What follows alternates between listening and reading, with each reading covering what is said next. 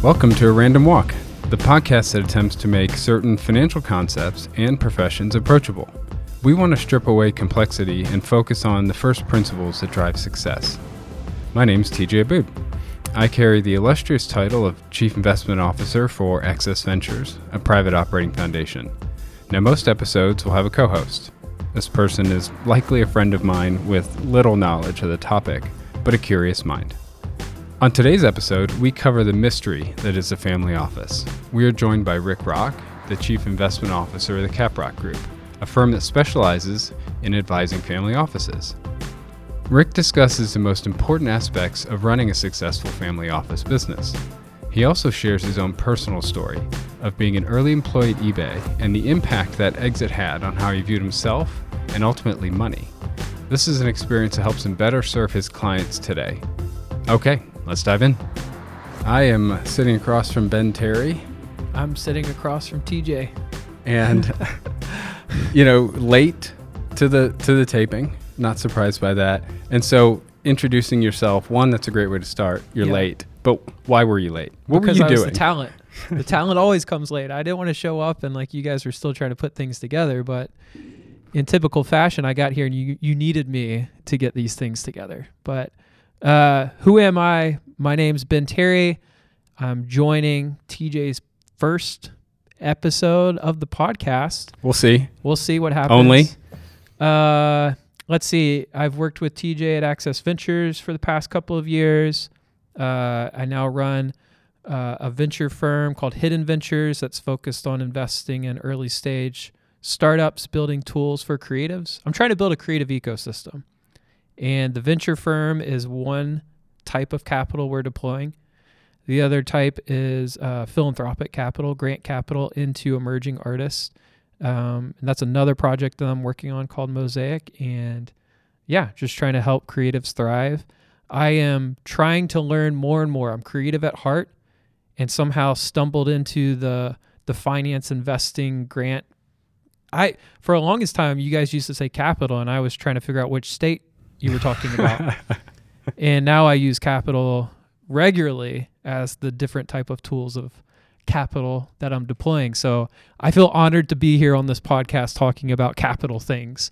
Well, you are a venture capitalist now, so maybe you should learn the lingo. I, I should, you know, the reality is we're just all insecure capitalists trying to figure out where to put our money. And the media says we're going to land this thing like a soft plane, and other people are saying we're not even in a plane. So we'll see. Who knows what's actually going on? Yeah, that's uh, that's a good that's a good tee up. Um, well, you you sure sound like you know what you're talking about. We're gonna we're gonna chat with uh, an expert today on family offices. So Ben, what's a family office? what is a family office? It's uh I'm trying I, I was gonna say it like a joke, but I don't think that's going to hit well. For, I guess from what I understand, I don't this is not a good definition, and obviously I'm not the right person to be asking, but I'm assuming a family office is some sort of uh, a family who has He's looking at me for I, validation. am trying to I'm trying to feel my way through the dark here. I know I know something around the family office is either maybe one family or a group of families and they are managing a sort of capital and they have some sort of mission or reason for deploying that capital and they're typically high wealth individuals. It's not like, you know, any family in this particular high wealth individual families have pulled their money together. I don't know. Tell me. Stop making me look silly on your own podcast and tell me no, the that's the point, Yeah. right? Which It's is to make me look silly. well always. Yeah. But no, just like we're gonna talk about stuff in the sim- most simplest form. Yeah, I really don't know. I've heard it. I've heard it said. I probably even work at one. I don't even know. Yeah, we do operate like a family office sometimes. Um, So are you going to answer it, or are we just going to leave it? leave No, it I'm not gonna you're look like a fool. You're going to wait for our guest to actually. Okay, that sounds good. So, anyways, T- TBD. that's why you're the talent. You know, Yeah. you get everybody warmed up. But am I am I close? Am I heading in the right direction? I mean, families are involved, so Okay. you are you're very near target. okay. Um, Well, that that brings us to Rick Rock, who is the expert in a lot of things. And if we had more time, I think we would just let him speak just untethered. But uh, Rick is in the family office business. So, Rick, tell us who you are and answer Ben's question. What is a family office? Well, and is it mainly you just doing counseling between families and their money? well, look, there's always an element of uh, counseling involved when you're talking about money. But hey, I, I appreciate the invitation to join you guys today and to talk about uh, family office and investing and the things that uh, I find so endlessly interesting. The uh, I am the chief investment officer for Caprock. Caprock is a family office that serves many different families. Uh, we manage over $8 billion and we work with about 250 families. Uh, I, if I was asked the question of what is a family office, I'd probably start and say in the late 1800s when uh, there were just considerable amounts of wealth being aggregated from in large families. So think Rockefellers and think J.P. Morgan, uh, you know, folks uh, like that um, they had so much wealth, they were trying to figure out what to do with it. And so they created internal structures to manage wealth. And over time, those families have multiple generations, and it sort of evolved into a uh, homegrown solution for raising children to think about wealth, how to manage wealth, what the responsibilities of wealth were, how to transfer it from one generation to the next very efficiently. And so, in many regards, this is an industry that's been around for 140 plus years now. Uh, more recently, in the last 30 or 40 years, this concept of family office and opening it up to many families so that smaller uh, uh, families that maybe don't have enough money to have their own investment focused uh, professionals can tap into the same sort of professionalism that a billionaire can can access. So if you've got a billion dollars and you want to hire an investment team that caters only to your needs, fantastic. If you don't have a billion dollars but you want the same sort of professional advice and management that a billionaire might uh, be able to acquire on their own, you would use a firm like Caprock. Uh, and we call ourselves a family office or a multifamily office. So, do billionaires do they want a team to cater to their investment whims, or do they well, I have think other things on their billionaires mind? always want people to cater towards their needs. so the question, what what is your question? Because of course they want the catering. Well, sure, but in this particular area, because some folks they make they become billionaires um, just through entrepreneurial efforts. Not exactly, you know, they're not necessarily financiers. Yeah. Yeah, I think um, you know when you have amassed a great deal of wealth, you sort of outgrow the solutions that traditional money center banks offer. So if you think of the Goldman Sachs or the Morgan Stanleys, uh, they are uh, captive organizations. They have limitations on what they uh, can recommend to their clients. Uh, they don't see the whole balance sheet. Uh, their fee structures are oftentimes conflicted. And so uh, people with significant wealth want to have a wide open investment field. They want somebody who's going to be sitting on the same side of the table with a lot of alignment to invest their money. And uh, so that's where, whether you're a billionaire and you want to think about, hey, how can I be more catalytic or how can I be more uh, risk and return seeking than I can get from a traditional money center bank, uh, you might consider bringing those investment professionals in house. And that's what Hmm. Caprock can do for the families that we serve is maybe you've got 20 million or 100 million or 500 million.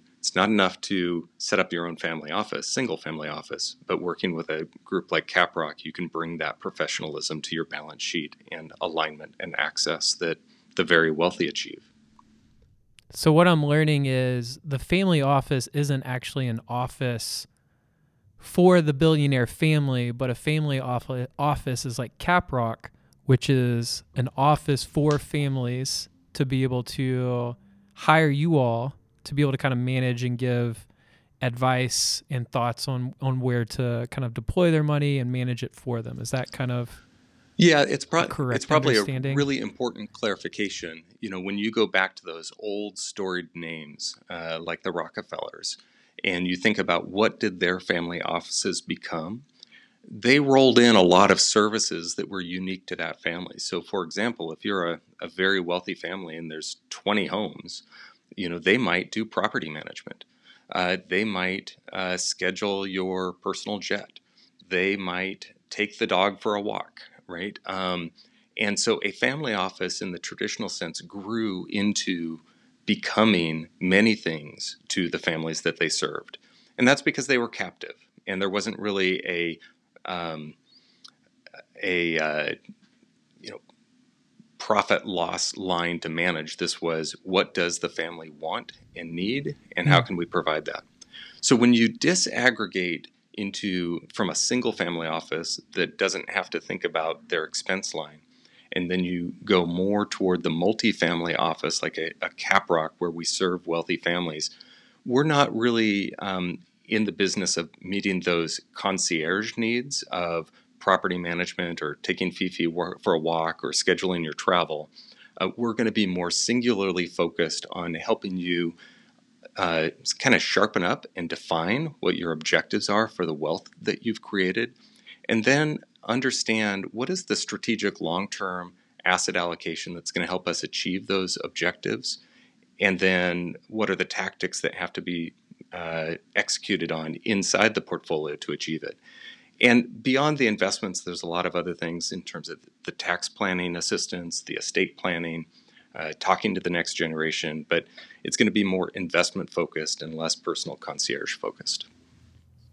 Well, one of the things that I heard a few minutes ago is that there's a concept where if you have $500 million, you still don't have enough for something. so, um, Rick, as we as you think about the business of a family office, a lot of stuff you just mentioned, tax planning, um, you know, the different services that you provide, just purely with financial focus, it gets it gets complex and confusing very fast. Can you just distill down what um, what makes a family office like Caprock successful? What are the key things that you have to manage to know we're, we are a successful firm? Yeah, I think I'd boil it down into three big buckets of things that allow somebody like Caprock, a firm like Caprock, to be successful, and advisors and professionals like myself to be successful. And the first bucket is sort of the permission to play attributes, right? Like you need to understand the markets, you need to understand the asset classes, uh, you need to know how to execute the mechanics of portfolio construction and management, everything from making investments to meeting capital calls, reconciling distributions, managing the in the, the flow of tax information. All that is sort of like if you don't if you can't do that, then you don't belong in this business. So that's table stakes. Those are table stakes. Uh, the second bucket I would say is, and this is core to who Caprock is, and different firms have different approaches in this area. But I would say that what we do so well is alignment and access. And that is, you can know everything in the first bucket, but you want to make sure that you are aligning your success and your business objectives with the families that you serve. Because you don't ever want to find yourself in the same situation that traditional broker dealers do, which is the advice I'm giving is conflicting conflicted out by the fee structure so that I have to fight against my own interest to do what's in the best interest of the families, right? So alignment is important. And that typically comes down to how do you charge fees and who do you collect money from? So at Caprock, hmm. we only accept money from our clients. That's the only person we work for. We have a strict fiduciary responsibility to our clients, which means that we always have to consider what is best for them.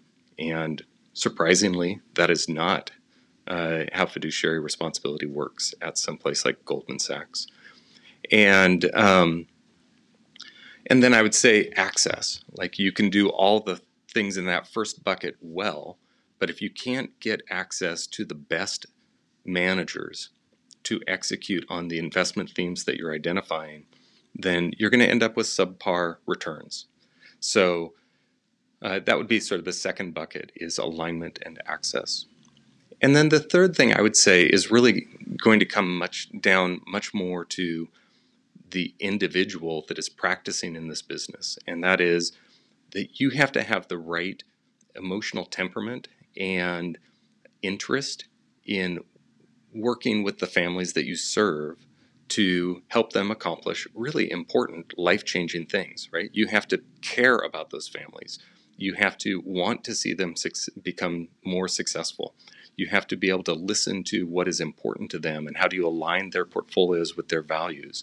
You have to be interested in bringing simplicity to complexity and uh, and be able to do those things in a way that engender trust and help your families feel like they have a better understanding of what their portfolio is designed to accomplish and how it's achieving that uh, through good communication. So I would say those hmm. are the three big buckets that I would talk through. That that's really interesting because I think the trust and working with the families, you we kind of hinted at the counseling aspect earlier. Like you really have to kind of know them and serve their needs. And when I think of like hedge funds, even like some of the shows that I watch about hedge funds, it's very cutthroat. They're not thinking about the families or their needs. They're thinking about getting the most money. And I, I bring that up to say, you know, one of the headlines on Bloomberg yesterday was family offices whiff on tech rally as hedge funds get boost. Do you interpret that as family offices being conservative for the families and protecting them and hedge funds being risky and trying to capitalize as much as possible? Or do you also see like family offices in having to understand the needs and take care of the families or also having to understand the economy and the markets and make the best decisions at the same time too well i think family office is one of those abused terms and um, you know, it really is, you know, a family office can mean different things to different people. But at its core, I would my interpretation of what a family office's responsibilities are going to include is going to be not thinking about the daily ups and downs of the markets, but really getting above the uh, daily market moves to understand what are the big cyclical and secular trends in society, how do those match up or how are they at odds with what the family's objectives are? And, you know, when you step back and you think about money, money is very emotional. And so a big part of our job as advisors is to come alongside those families and educate them in a way that they can ride through the inevitable ups and downs of markets with a degree of confidence because that comes from knowing that their portfolio has been constructed very intentionally and designed to do deliberate things. And so when the markets are up or the markets are down or stocks are up but real estate's down, there are very few surprises. And uh, you know, it's uh, bringing those bringing your families along so that they can have a broader view of the portfolio so they can look past those headlines because they know that that doesn't apply to them it applies to the retail investor that doesn't have a strong anchor in what they're doing so rick going back to the three uh, main buckets that you mentioned one if i if i could read them back to you one, you just have to be professionally competent. There's a lot of different services you provide, investments that you make. You just generally have to know what you're doing. Then the second one, if I'm starting a firm, making sure that I have a if you win, I win kind of structure.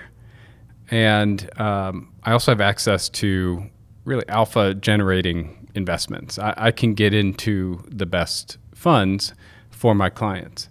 And then lastly, just the ability to work with families, um, diverse families, different needs, different personalities, just being able to navigate the, the soft skills, the personal side. Is that is that you know, a summary of those three buckets? Yeah, I think so. And you know, for that third bucket, I probably left out two things. Uh, one is to do those things and enjoy it, right? Um, and enjoyment is important because out of enjoyment comes a lot of curiosity as well. And like I said at the top, like this is an endlessly fascinating business. Uh, there's almost nothing that happens in this world that doesn't affect the financial markets in one way or another. And so, if you are a curious person, if you've got career ADD, like this can be a fantastic uh, uh, career for you because every morning is different. You never know if you're going to walk in and you're going to be dealing with war or tsunamis or a banking crisis or you know whatever it is, but something's going to be happening. And so, if if you can enjoy those things uh, and you can be curious and bring those to the benefit of your family, like that's a uh, that's going to allow you to be successful in this industry. I've never heard the term career ADD. I'm pretty sure I've been diagnosed with that. if you look at my resume. Um, okay, so you you landed on these three things to say, okay, as I manage Caprock or any endeavor like this, these are the the three things that are most important to manage. So we we typically learn these things um, through failure. Our conviction grows stronger and stronger as we realize these are the key things. Are you able to share what are some of the failures that led to these as convictions? Yeah, so I tell my wife all the time that I love getting older because uh, you know if you're curious and you're learning and you're willing to be you know retrospective and introspective enough to uh, look at both successes and failures, uh, you know, you really want to try and not make the same mistake twice. Um, I was very fortunate early in my career that I was uh, uh early at eBay. In fact, when I joined eBay, there were just 30 people. It was pre-IPO. Helped build that company into the public company that uh, that it's become. And as a result of being there uh, at the time of the IPO, it became necessary for me to learn how to manage wealth. And I started out just like everyone else does. Uh, you know, I put in place a, uh, a relationship with Goldman Sachs, and then I uh, got a little nervous and added a second one and a third one, and then I started doing my own hedge funds and and real estate investments, and got into biotech investing and venture. And I had some wins and I had some losses. I call the I call my losses the uh, tuition to the School of Hard Knocks. Um, it's a it's a great way to learn, but it's an expensive way to learn. Uh, and those lessons all help shape me in how I approach families today, and uh, and how I train up people in our firm to um, really come alongside and partner with families for portfolio construction. So, having experienced just what it's like to be in the family um, position and just really just the temptations of I need to be doing this or I need to be doing that. Y- you've done that, and you've uh, you've experienced some some lows that have brought forth maybe a little bit more of a a wisdom approach that you can put forward. Um, anything on the temperament side? I, so Ben hinted at it as well, but like the counseling aspect of this is just fascinating to me. Yeah, you know, when you've done this for as long as I have, um, you do see a lot of repeating cycles, right? Pattern recognition is important, whether you're talking about market cycles or human psychology. And so, you know, I know some of the things that new wealth is going to be confronted with. Like somebody who is at a tech company that has achieved significant wealth in a very quick amount of time, uh, I know some of the emotions that they're going to go through. They're going to go through the period of time when they're feeling very fortunate. They're going to uh, probably uh, go through a cycle where they're trying to figure out what does this money mean about me? Does it make me taller and better looking and more deserving. Uh, and you know that's usually a, a, tough period of time of being around people with new wealth.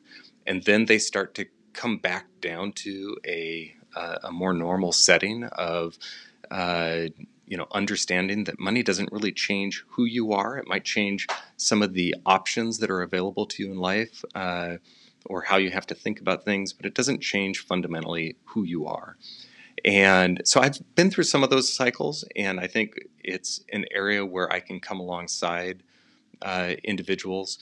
And then, you know, as uh, as you work with families, uh, married couples, um, you know, just because you're married doesn't mean you necessarily have the same risk profile or thoughts on spending.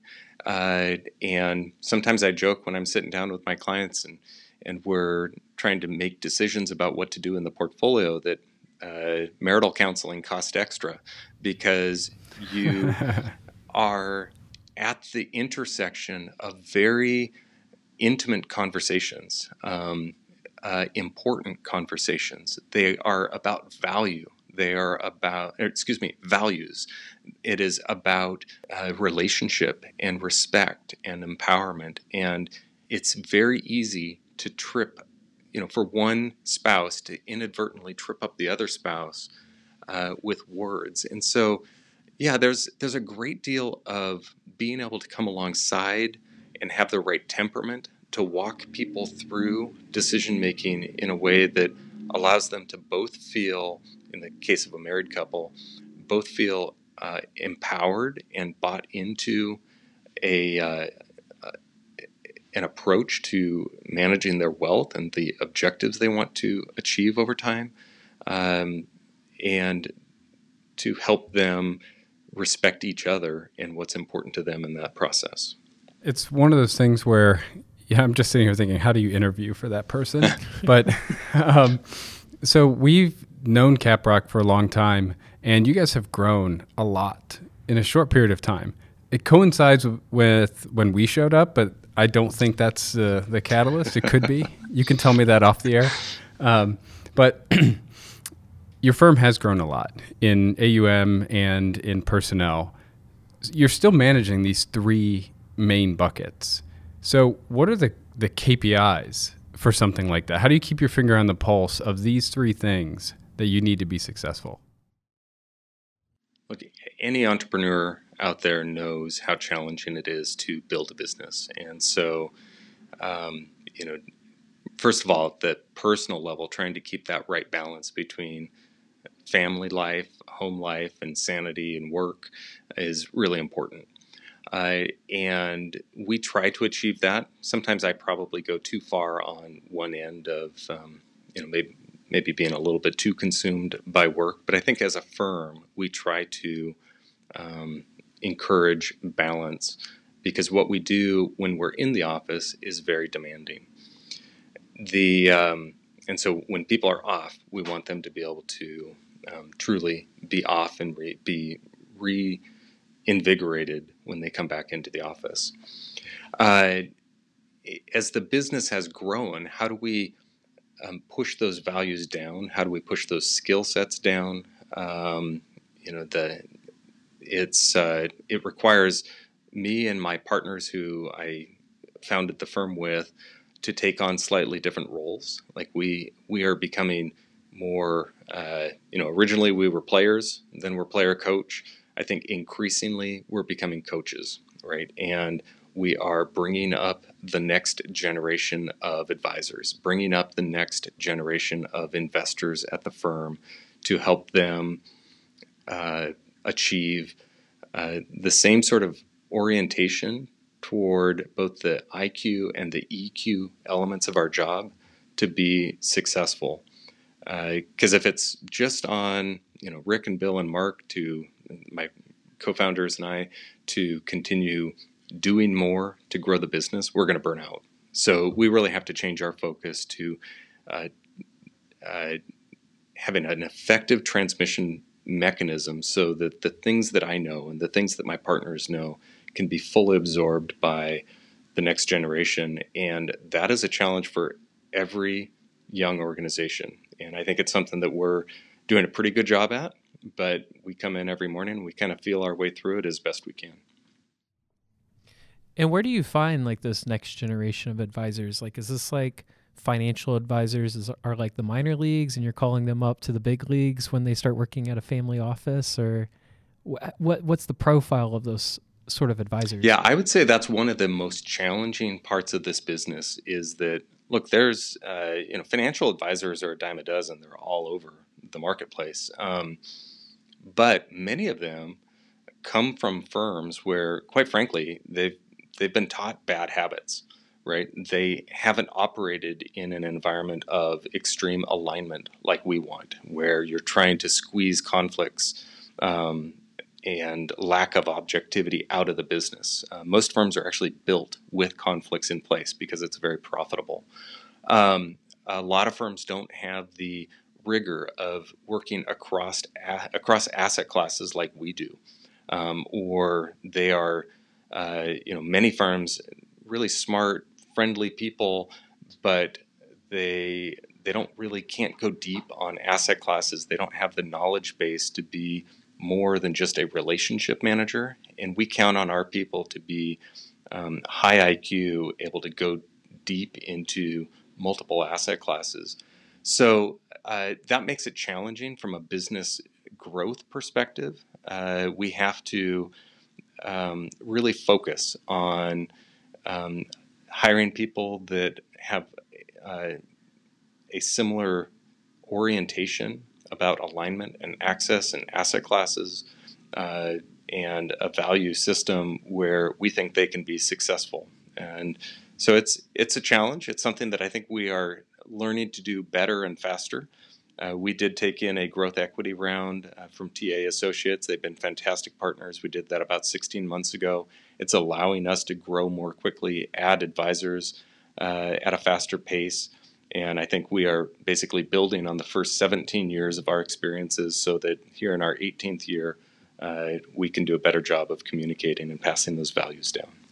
I like that patient approach with the advisors. I can say firsthand, I've learned a lot from you and some of the folks that uh, have come alongside us because you're right that there is so much here that's not typical kind of retail advisement and that's a whole nother podcast which is how are you how can you be successful as an institutional investor as opposed to a personal investor but um, rick thank you for the time today I feel like I can walk in and start a family office. I won't, just because I don't have the professional competence. That's the one leg of the stool I just don't have, Rick. So don't worry. How many family offices are there? Like, is this a pretty big competition? Like, I imagine there's it's pretty like small consolidated. I mean, do you think there's like what a hundred, two hundred, thousand? How many we worth talking about here? Uh, that's a great question. It's probably at least a thousand. Um, the uh, you know we are in the top 100. I think we're in the top 60 at this point. Uh, so there's you know 59 firms that have more than eight billion dollars under management. Uh, so it's a you know we're a when you think about global GDP um, and global assets, it's well over 100 trillion dollars. Uh, a lot of that is in the hands of uh, you know wealthy families, and they all need really smart advice. And so when we look at the opportunity set for a firm like Caprock, uh, we know that most of the firms that are out there are are really they are um, lifestyle businesses. They are individuals that this is what they do. They're not really going to grow a lot. They're going to keep it pretty simple, stay focused on stocks and bonds, and they're not going to really do private investments or real estate and things like that. That's not who we are. Um, our our focus is really competing for uh, to provide valuable services to large families, those top 100, and uh, so it's uh, you know if you wanted a, a, big circle, it's probably thousands. Um, in terms of who mm-hmm. can really do what we do, it's a it's a pretty small number. What family would you love to like catch? Like if you had to put a hook out there right now, what mil- billion dollar family would just be so nice to bring into the the Caprock family. We'll put this on the banner. Yeah. Yeah. Uh, Let's manifest it. A family who has a healthy relationship with money, where they um, they recognize that uh, wealth is useful, but it doesn't define who they are. And mm. for people who uh, want their wealth to accomplish more than just compound interest. So I want to work with families who um, want to use money as a tool to accomplish something in this world uh, rather than just use it as a measuring stick for their own personal uh, yeah. self worth. And uh, so, any family that uh, that meets that criteria, we're a we're a fantastic fit for. That's awesome. And if you come across any of them that are passionate about the arts, you and I should just connect together about that. Excellent. Great. Well, thanks, Rick, for joining us. Um, really appreciate this and then just the friendship over the years. Oh, TJ, it's been great getting to know you and all the folks at Access Ventures, and uh, Ben, good to talk with you again, too.